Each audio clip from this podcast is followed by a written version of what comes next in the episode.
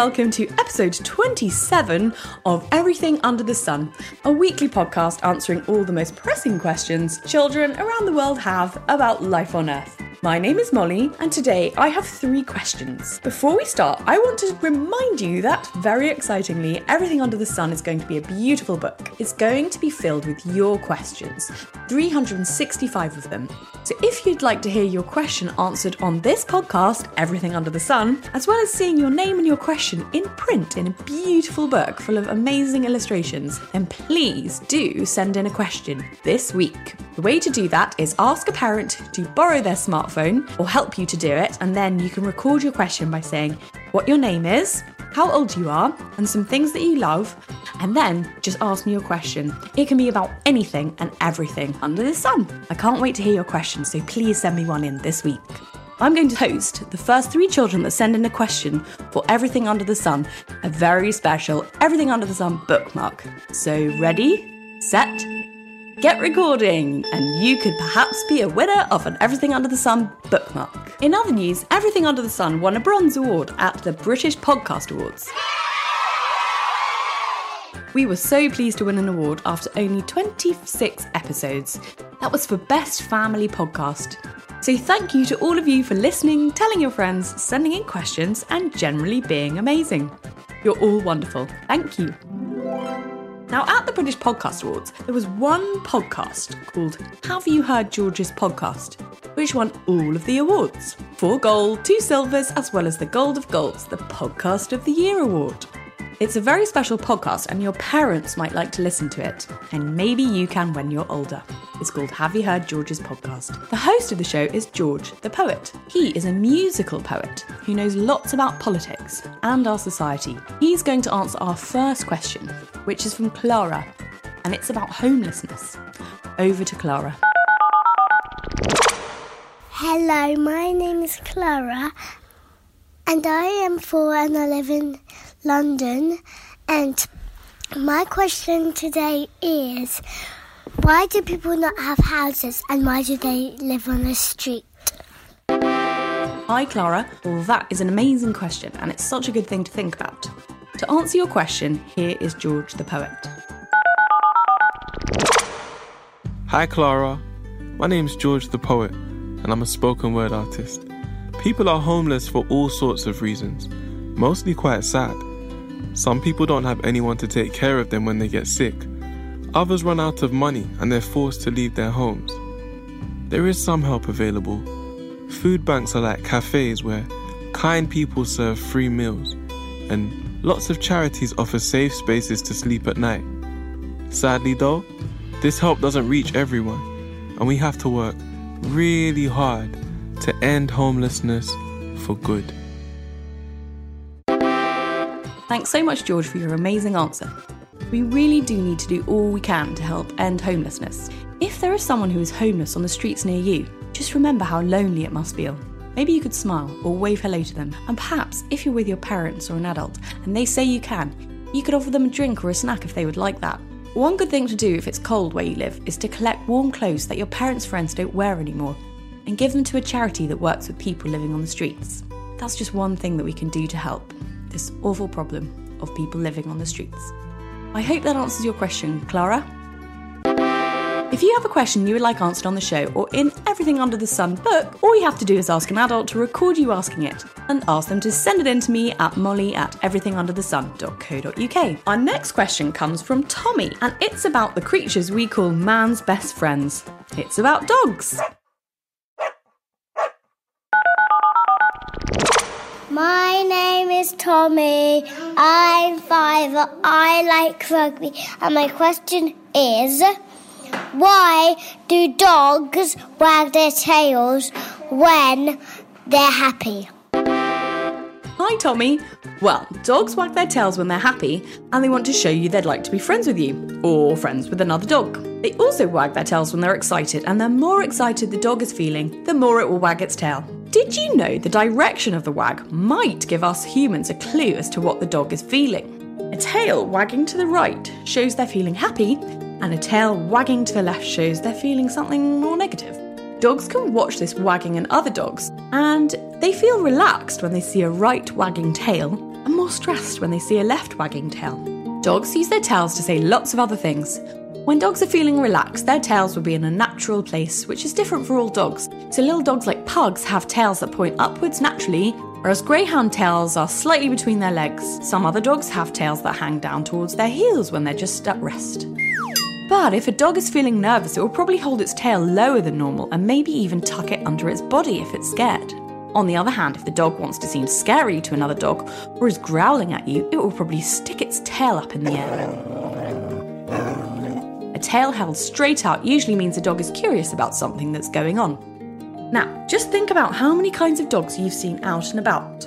Or maybe you have a dog. What kind of dog do you have if you do?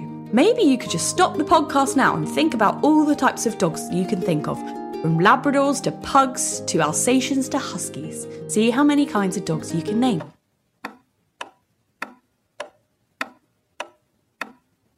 Well, given there are so many dogs, it's amazing to think that all the dogs in the world, from husky dogs to sausage dogs, all evolved from wolves. A grey wolf, with the scientific name Canis lupus, is the dog's closest relative. So how did grey wolves, which are wild, become domesticated dogs? Well, we think that humans started keeping them close to their families, like some of us have pets now, around twelve thousand years ago. How that happened was probably that some humans decided to take care of abandoned wolf pups and gradually bred them to become more friendly and more willing to live around humans, unlike their wild grey wolf ancestors. I hope that answers your question, Tommy. Now, last week I asked you to send in your impressions of a hungry caterpillar eating lots of leaves to win a copy of a beautiful book called Sensational Butterflies by Ben Rothery, with facts and help from Nick Crumpton, who was our expert last week talking about butterflies. Here are my favourite impressions. Hi Molly, my name is Heidi. I live in Glasgow and I'm five years old. And I like animals, sports and gymnastics. And here's my impression of a hungry caterpillar.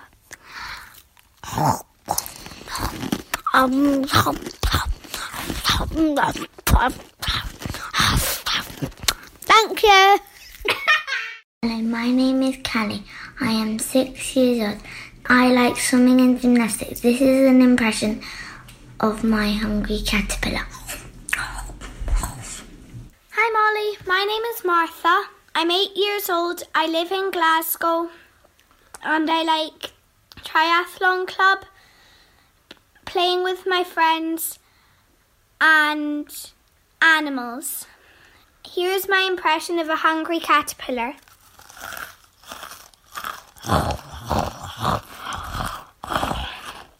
Mm. Thank you. And the winner is Callie. Congratulations, Callie. You've won a copy of Sensational Butterflies. I hope you'll love the book. It will be winging its way to you soon, so keep checking the post next week. And now for our third question. It comes from Benjamin and it's about noises made by a very long-necked animal. What do you think it could be? Yes, it's a giraffe. My name is Benjamin, two years old. What noise do the giraffe make? Hi Benjamin, well that's a great question. What noise do all of you listening think that giraffes make? I imagine you couldn't really think of a noise. Giraffes aren't noisy creatures.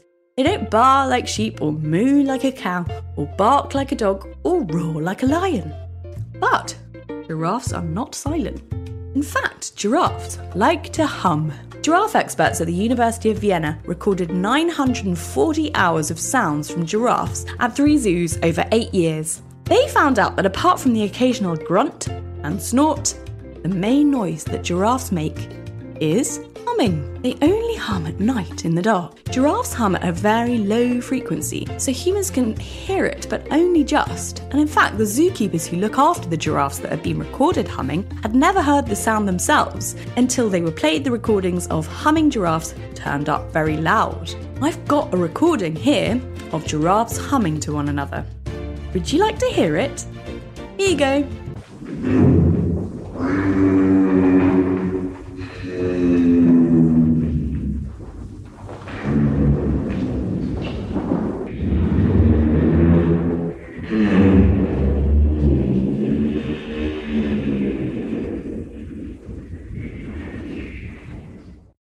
Honestly, that was giraffes humming. It doesn't sound very tuneful like humming we humans do.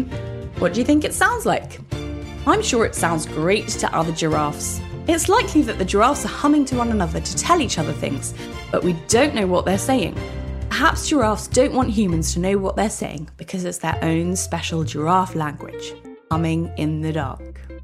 I hope that answers your question, Benjamin. Can you guess how many bones a giraffe has in its neck?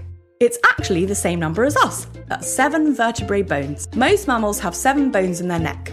There are some that don't, including the manatee, two-toed sloth, and the three-toed sloth. So, giraffes have the same number of neck bones as us, only they're longer. We talked lots about giraffes in episode eighteen, why they have long necks, horns on their head, long black tongues, and thick skin on their legs, like thick tights. So if you're new to the podcast and want to find out lots, lots more about giraffes, do go back to episode eighteen and have a listen. Right, that's it for this week. Wishing you all a very lovely week.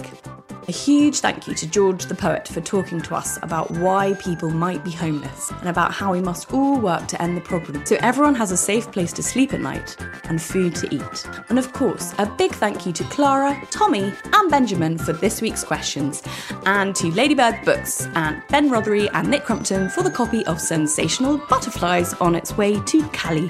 A big thank you to Ash Gardner at House of Strange for the theme song, and Audio Networks for all the lovely incidental music we use this week.